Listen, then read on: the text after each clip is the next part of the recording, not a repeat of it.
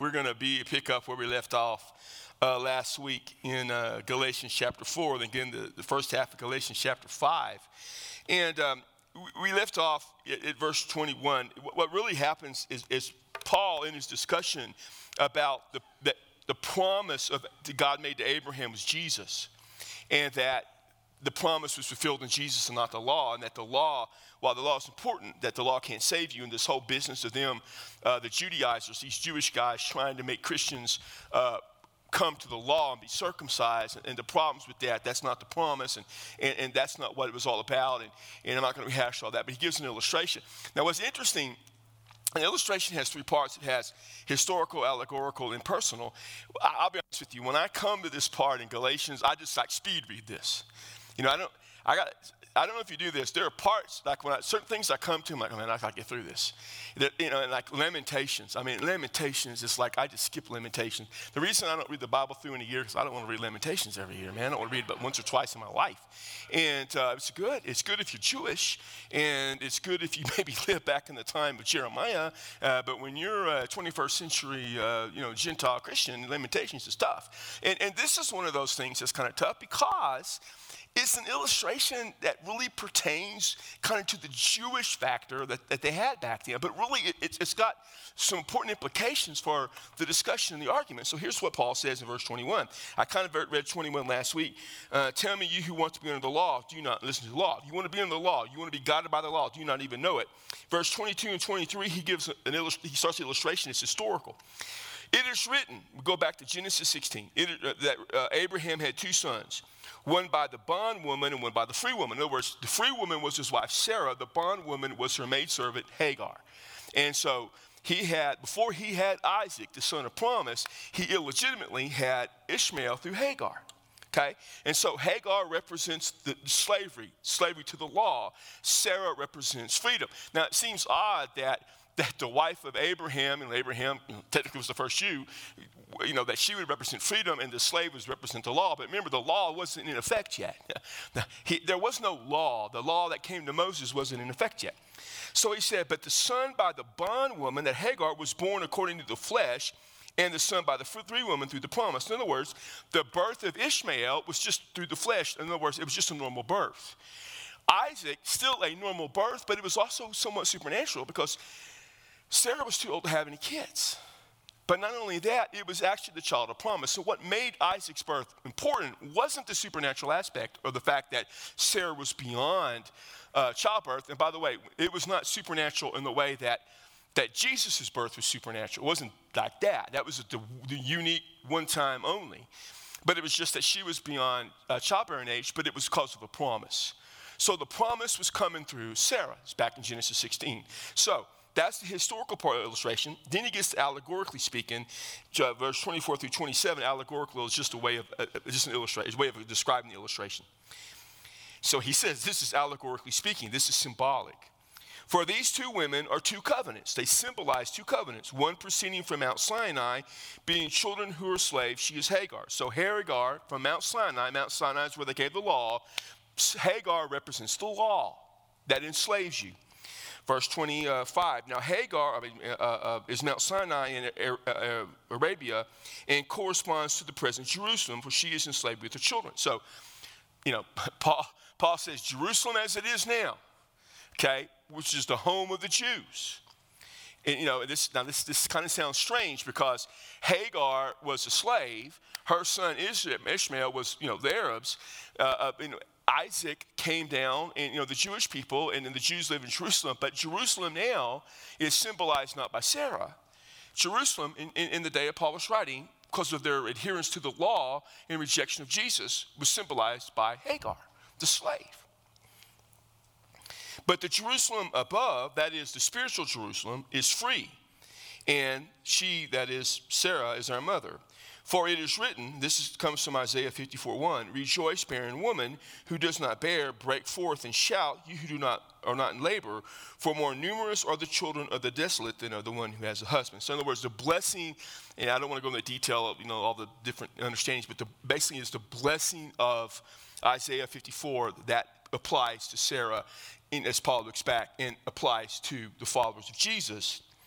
So then, verse 28 through 31, he gets to personal. And I'm going through this kind of quick because I was supposed to do it last week. And I need to get to chapter 5.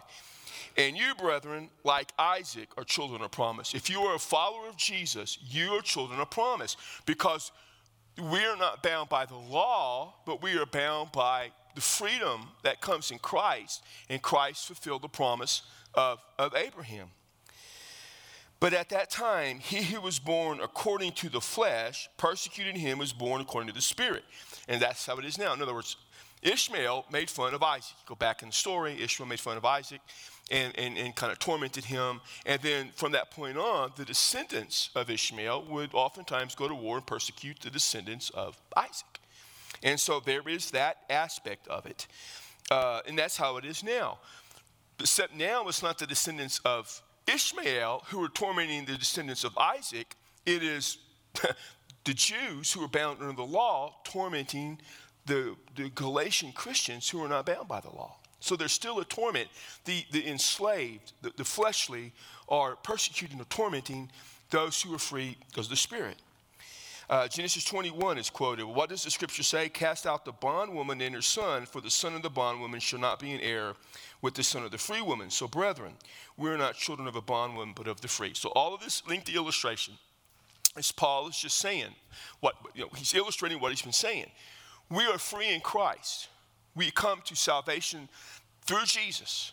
By you know, through faith, we have the grace of God. Why would you want to go back to the law and be enslaved all over again? Why go back to the law and be bound to the law when you have been freed from it. The law torments you. And why does the law torment you? Because it keeps you from being saved. It's not that the law is bad. You know, Paul has said that. You know, the law shows forth the fact that God is glorious because it shows God's glorious expectations. I mean, hey, don't worship other gods. Yeah, that's good stuff. Don't commit murder. That's good stuff. That's what God expects. So, in that sense, the law is glorious. But the problem with the law is we can't keep it. I say this to you all the time. We break the fourth commandment every week because we don't worship on the Sabbath. And don't go saying that worship on the Sunday has replaced the Sabbath. It, that's not how you, that doesn't work that way. We don't get to go back and replace parts of the law we don't like. If we do, that's not the law I'm starting with. It's the whole one before it, but you know, the language, that's a bigger problem. You know, lying, that's a bigger problem. Coveting. I'd rather replace the coveting law, you know? You don't get to go replace laws. So, with that in mind, Paul comes in what we call chapter 5, and he now begins to deal with the freedom that is in Christ. Chapter 5 and 6 deals with the freedom in Christ. We'll see, not next week, in two weeks, this is the chapter, we'll see it where it talks about the fruit of the Spirit love, joy, peace, patience, goodness, kindness, gentleness, faith, and self control. It is a beautiful, beautiful passage that reminds us we're in free in Christ. So, verses 1 through 12, though, he talks about the danger of legalism. The danger of legalism takes our freedom away. And then verse 13, 14, and 15, he talks about the danger of license or just doing whatever you want. Neither one of those are the results of truly being free. So, you know, in the first 12 verses, he, will see that he has uh, a command, a warning, and an appeal. The command in verse 1 is this It was for the cause of freedom that Christ set us free. Amen. Therefore, keep on standing firm. That's a positive command. And do not be subject again, the negative, to a yoke of slavery. He says, stand firm. Keep on standing. He says, you're standing right now. They haven't quite, they haven't gone over fully to obeying the law. The Gentile believers haven't been circumcised. You haven't done it yet. So it's not just stand firm, it's keep standing firm. One of the important things that's taught in the New Testament, Paul really does this a lot, is the perseverance, because Paul understood the persecution we face. Peter deals with it, John deals with it. Stand firm, stand firm in your faith. Don't let anything shake you from your faith. I mean, right now we're in a time where we need to stand firm in our faith for sure. Now's a good time to realize we can't let anything shake us from the foundation of our faith. Keep standing firm. And then he says, and don't be subject once again to a yoke of slavery. When they were Gentile, before they came to Jesus, they were subject to slavery. They were, they were bound by the sinful nature of their heart. They followed wicked, sinful, pagan practices. And, and, and not only do they violate the law of God, they violated every kind of understanding of God. They completely rejected the concept of God as it was revealed to, you know, when they came to faith. And so they lived in rebellion. They were enslaved. Don't go back to that. And so command says, stay away from it. Why would you want that? Then he gives them then a, a warning. Behold, I, Paul. Uh, he says, I, Paul, say to you. Now, it, it, this is kind of important because remember, part of the, the whole thing about Galatians is that the Judaizers were discrediting Paul. So Paul has spent a large part of his time establishing, reestablishing his uh, authenticity and authority as an apostle. We've seen all that. So now Paul reminding them that what, what they're hearing is something he has already shared with them. He said, I'm the one who came to you. Now, he's not bragging. He's just saying, I'm the one who came to you. So this is the background. I'm the one who came to you to share the gospel. So I, Paul, am talking to you.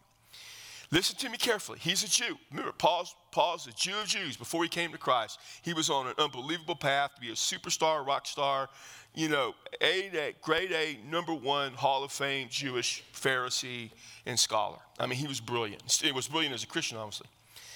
If you receive circumcision, Christ will be of no benefit to you.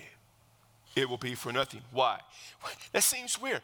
It, how, how can it be that if I go take this, that I give my life to Christ and I'm spiritually and I'm saved, how can it be that if I go and, and do this physical thing just to appease some people, how are you saying that Christ is no longer a benefit? Because if you truly understand your freedom in Christ, you would understand you don't even need, not only do you not need to do that, but by doing that, you are signaling your commitment to another way besides the gospel of grace. We're going to see that more in a minute. It, it it's what happens today when people uh, get caught up in cults. Uh, in fact, I was doing some reading uh, about, a, you know, about an hour ago, hour and a half ago, about some stuff in, in, in part of the church's history. People did some things like, oh, that's a cult. They were adding. They added to grace. And you see that, you know, see a lot of groups add things to grace. Okay, that's good, but you got to do something else. And, you know, uh, Jehovah's Witnesses do that. Mormons do that. They're, they're adding to the gospel, and they completely distort the gospel.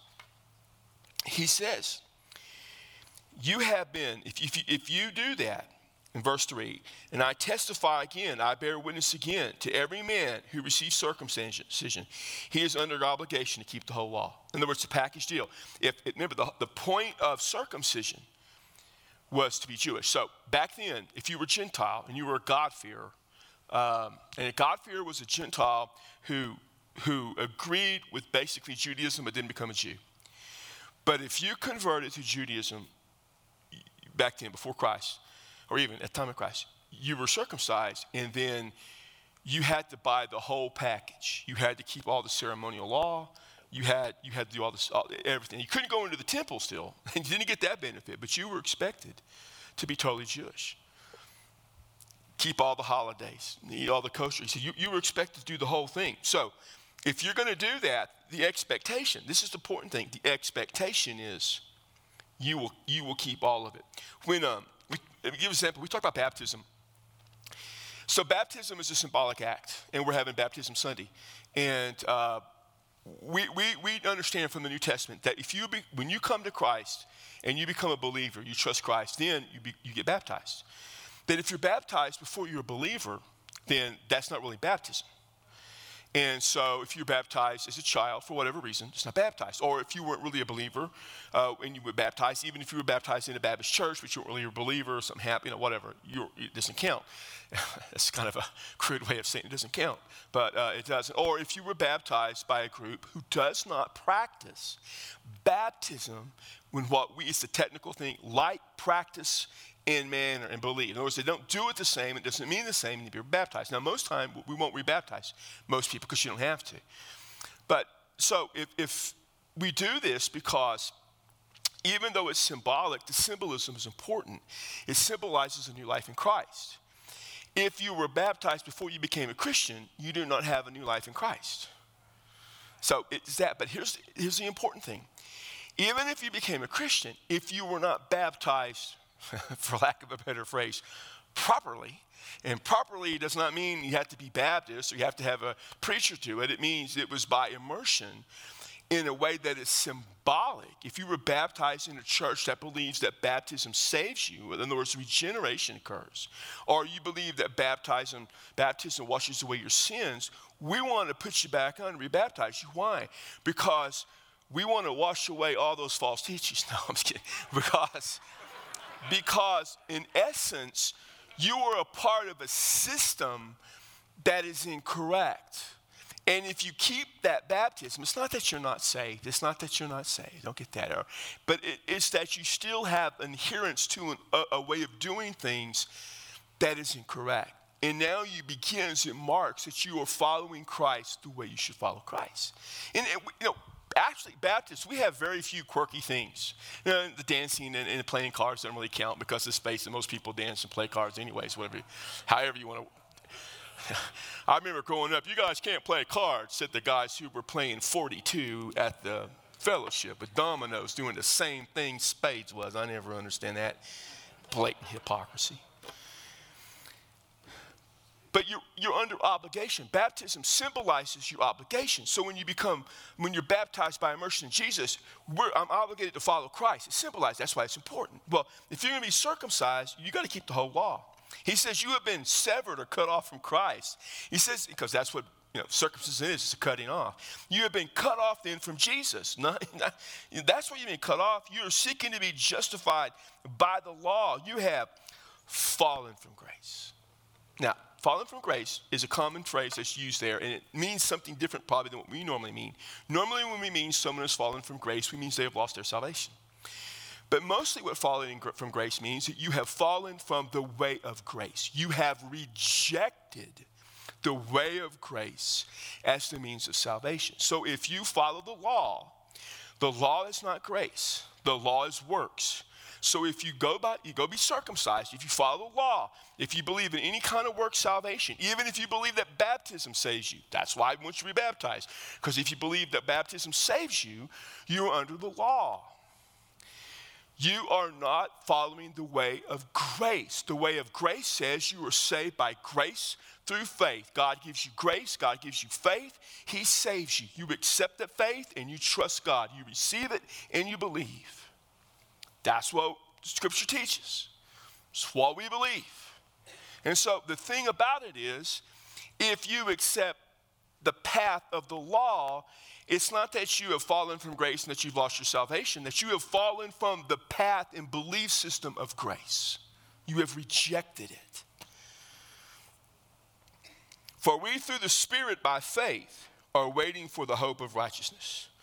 For in Christ Jesus, neither circumcision nor uncircumcision means anything but faith working through love.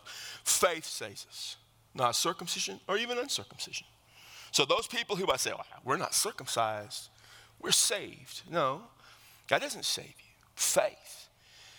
Faith working through love, the love of Christ and your love for one another. Then he gives an appeal to them. You were running well. Who hinders you from obeying the truth? So you're, by, by obeying the law of circumcision, you're not obeying truth. Who got in your way? Who messed you up? This persuasion did not come from him who calls you, that is Christ. Do you not know a little leaven leavens the whole lump of loaf? Now, what this means, if, uh, if you are a bread maker, you, you probably take a little leaven and you put it in there, and the leaven just works its way through. if you're a craft beer maker, which eliminates everybody in this room because you're in a Baptist church, but you do the same thing. Le- the purpose of leaven would work its way through. Let me just qualify. The only reason I know about the craft beer is that eh, I have family members and friends who have done that. So I want to qualify. That's the only reason I know about that. Just dawn on me, you might think that I have a special experiential knowledge of that. I do not. Just to clarify that completely. It just dawned on me. And I won't sleep well tonight if I didn't share that.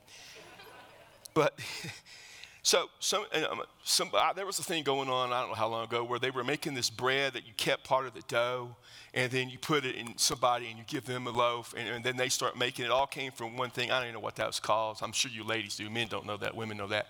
And everybody was passing around that old lumpy thing from somebody else's house, you know, months and months ago, which was just grotesque. And you go down to the bakery and buy a nice loaf. Leaven works its way through. So, huh? so, so the leaven works its way through, just like that evil. I have confidence you, the Lord will, and that you will not adopt another view, but the one who is disturbing you will bear the judgment here is. I, I believe you. You're not going down this path. I have faith in you, Paul says. But the one who is disturbing you, they will bear judgment. So let me just say this. This is so important.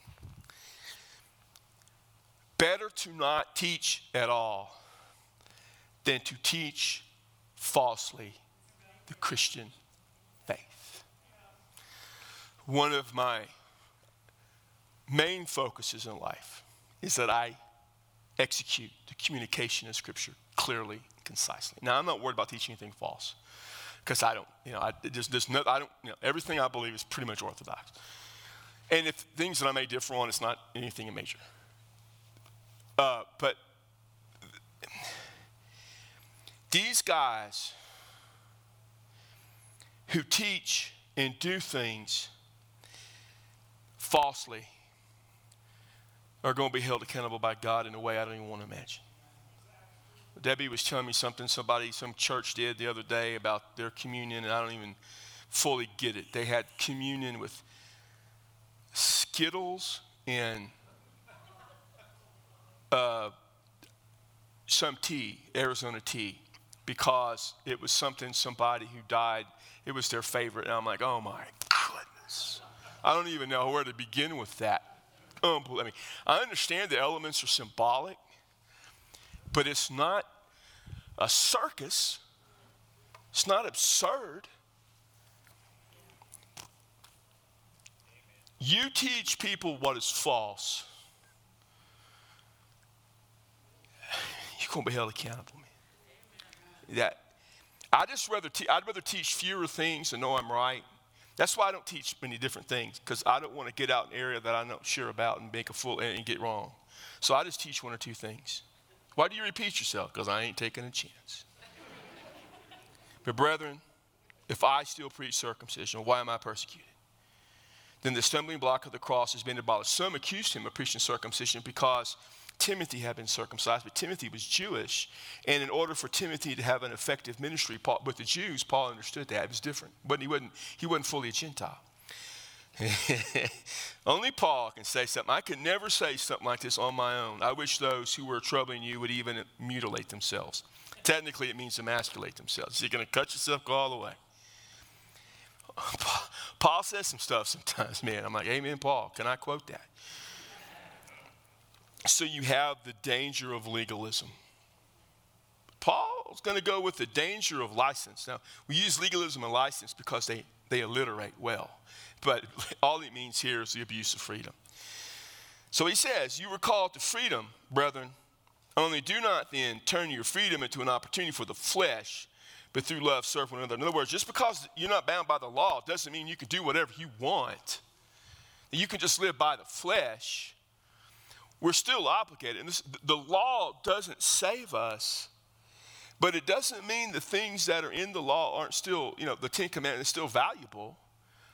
They're fulfilled in Jesus, which means I understand. But Paul just, what did Jesus do? He took the law and he summed it up into the word love, right? Love God, love others. And then, you know, remember I preached that whole thing back in the summer, if you remember back that far. And when it, we just were in John, he said, This is how they will know you're my disciples if you love one another. You know, that this new commandment I give to you, love one another, one, love one another. Just so Jesus just narrowed down to love, and that's exactly what Paul's saying. He's saying this right here. He's saying, don't look for opportunities of the flesh, but through love, serve one another. You need to love one another and serve one another. You know how you know you're loving people in faith? You're serving people. Serving people love, loving people serve. If you're, if you're egotistical, if you're selfish, if you're doing it for yourself, you don't serve. You may hold a position in service. Listen, I know a lot of people who hold positions in the church because they want the power or they want the ability to, to decide what to do or they want people to look at them and think how wonderful they are. And I do everything I can to cut them loose and cut them loose quick. Because here's what I know if you don't serve out of love, we don't need you serving because you're going to cause more trouble than you are going to do good. Flat out the truth. I have no problem saying that. I no, no, no issue with that. Just as much as you got to cut out false teachers, you got to cut out people who do not serve with love, but serve for what they gain out of it. Because they'll hurt the work of the Lord every time. Now, you try to redeem them first, I get it, and try to get them to do things right. I know all that stuff. I'm just telling you at the end result. For the whole law it's fulfilled in one word or one phrase. And he quotes Leviticus 19 You shall love your neighbor as yourself. Now, he's not technically quoting what Jesus said in the gospel because the gospels haven't been written yet. Or you knew Jesus said it. He's quoting, love your neighbor as yourself. It's always been God. Even back in Leviticus. You know, Leviticus, that long book that's also hard to read. And it's, you struggle through it, but if you get to the 19th chapter, there's good stuff there. Ninth chapter, Leviticus 19, 2, God says, Be holy, for I am holy. That seems like that's important. And then in verse 18, he says, um, Love your neighbor as yourself. That seems important. So that's good stuff. But he says in verse 15, if you bite and devour one another, take care that you are not consumed by one another.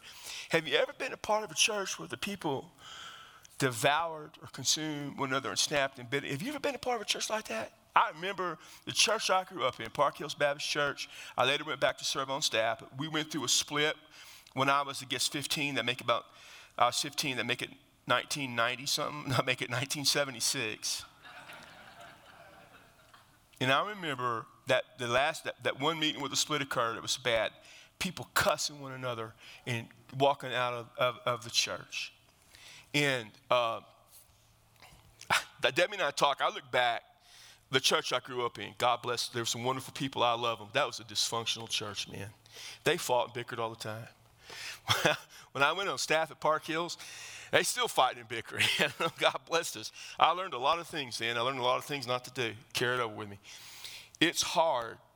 It is hard to do God's will when you argue with one another. How do you say, we love you? How do you tell lost people you love them if you don't love one another?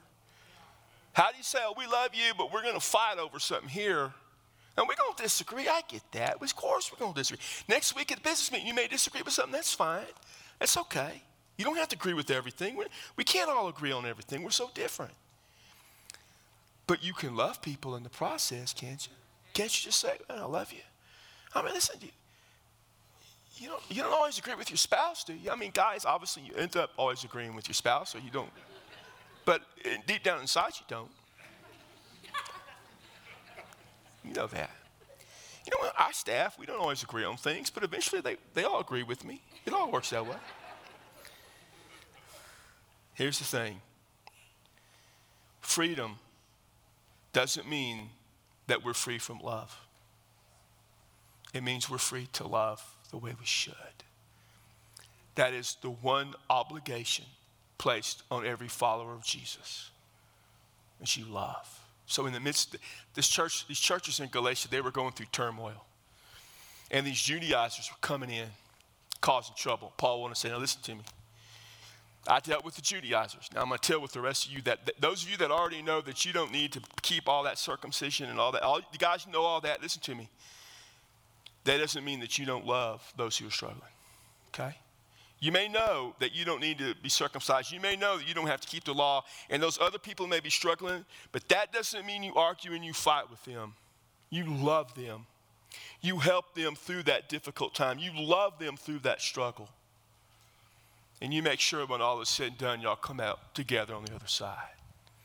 So here's the thing whatever happens here, we've got to make sure, even if we don't always agree, even if things are a little difficult, we love one another.